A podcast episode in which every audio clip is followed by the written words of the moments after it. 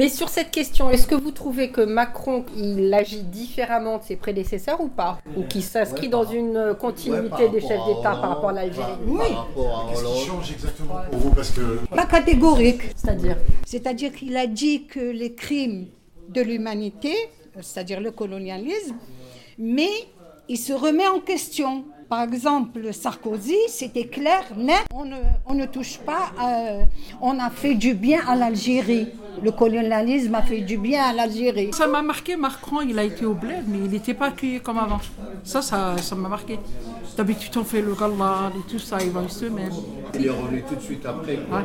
Il est resté combien? 5 heures 6 Même heures? pas, deux heures. D'habitude, il va au bled, il reste deux, trois jours. En Algérie, cette année, il est parti pour une heure, deux heures. Pas- Ça, ça vous a Ça m'a frappé, choqué, oui. Ça vous a oui. choqué Oui, parce que tous les ans, les présidents, les présidents comme Hollande, Sarkozy, tout ça, ils ont été, ils étaient bien accueillis au bled. Et puis euh, cette année, c'est pas pareil.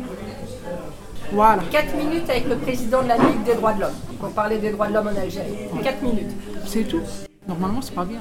Normalement, il reste deux, trois jours, il parle. et Il a fait vite, vite.